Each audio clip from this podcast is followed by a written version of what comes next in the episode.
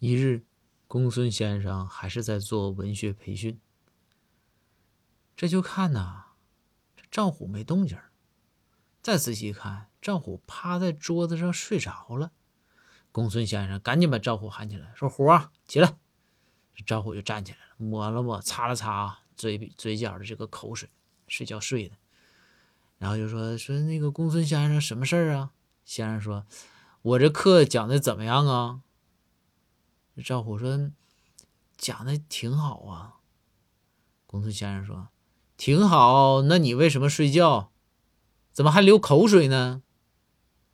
赵虎说：“哎，这我先生，我流口水才说明您讲的这个东西才津津有味啊。”